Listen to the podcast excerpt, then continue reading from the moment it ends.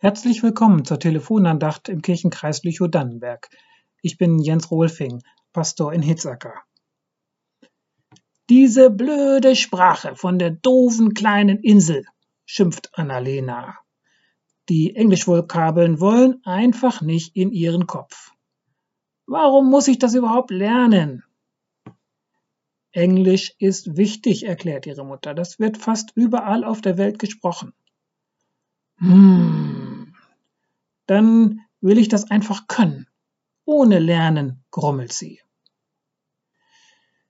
Wie geht es Ihnen mit fremden Sprachen, liebe Hörerinnen und Hörer?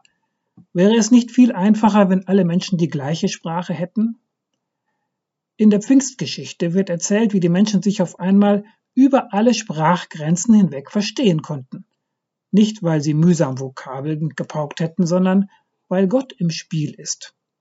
Da war plötzlich mitten beim jüdischen Wochenfest in Jerusalem so ein Sausen und Brausen in der Luft und die Menschen, die aus aller Herren Länder zu Besuch in der Stadt waren, die konnten Jesu Jünger auf einmal in ihrer eigenen Sprache von Gott erzählen hören.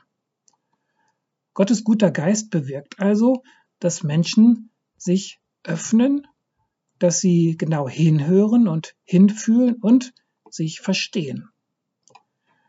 Im ersten Buch Mose wird die Gegengeschichte zum Pfingstwunder erzählt. Die Geschichte vom Turmbau zu Babel ist die Geschichte vom großen Missverstehen, obwohl die Menschen alle noch eine gemeinsame Sprache hatten.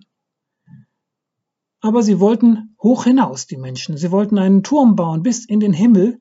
Sie wollten sich ein Denkmal setzen, um sich einen Namen zu machen, heißt es, denn sie hatten Angst davor, in Bedeutungslosigkeit zu versinken. Sie hatten Angst davor, zerstreut zu werden. Und dabei haben sie vergessen, dass sie bei Gott doch längst einen Namen haben. Dass ihre Angst ganz unbegründet ist, denn sie sind doch schon geliebte Ebenbilder des Schöpfers. Der Drang des Menschen, hoch hinaus zu wollen, ist zwiespältig. Er hat uns großartige wissenschaftliche und technische Errungenschaften beschert. Waschmaschinen und Hochgeschwindigkeitszüge, Internet und Impfstoffe. Aber die Sehnsucht nach dem immer mehr ist auch verantwortlich für ganz viel Schlamassel, in dem die Welt steckt. Von Fukushima bis Klimawandel. Menschen wollen hoch hinaus, verkennen ihre Möglichkeiten und verrennen sich in gefährliche Ideen. Die Urgeschichte vom Babelturm ist eine Geschichte menschlicher Grenzüberschreitung. Und wie reagiert Gott auf diese Grenzüberschreitung? Er fährt nicht herab und stößt den Turm einfach um. Nein, er stoppt den Bau einfach, indem er genau das eintreten lässt, was die Menschen befürchten. Verwirrung der Sprache, Auflösung des Ortes, Zerstreuung. Es ist an keiner Stelle gesagt, dass Menschen zu Schaden kamen. Sie konnten einfach nicht weiterbauen.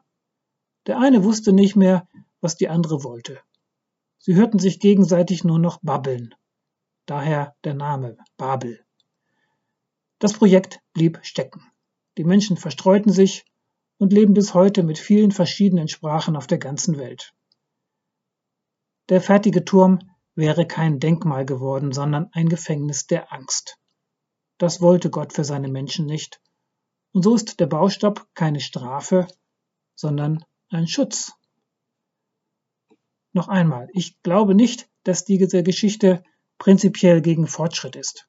Solange der Fortschritt im Dienst der Menschheit steht und nicht aus den Augen verliert, dass es auch Grenzen dessen gibt, was verantwortbar ist, ist an einem gemeinsamen Forschen und Streben nichts auszusetzen.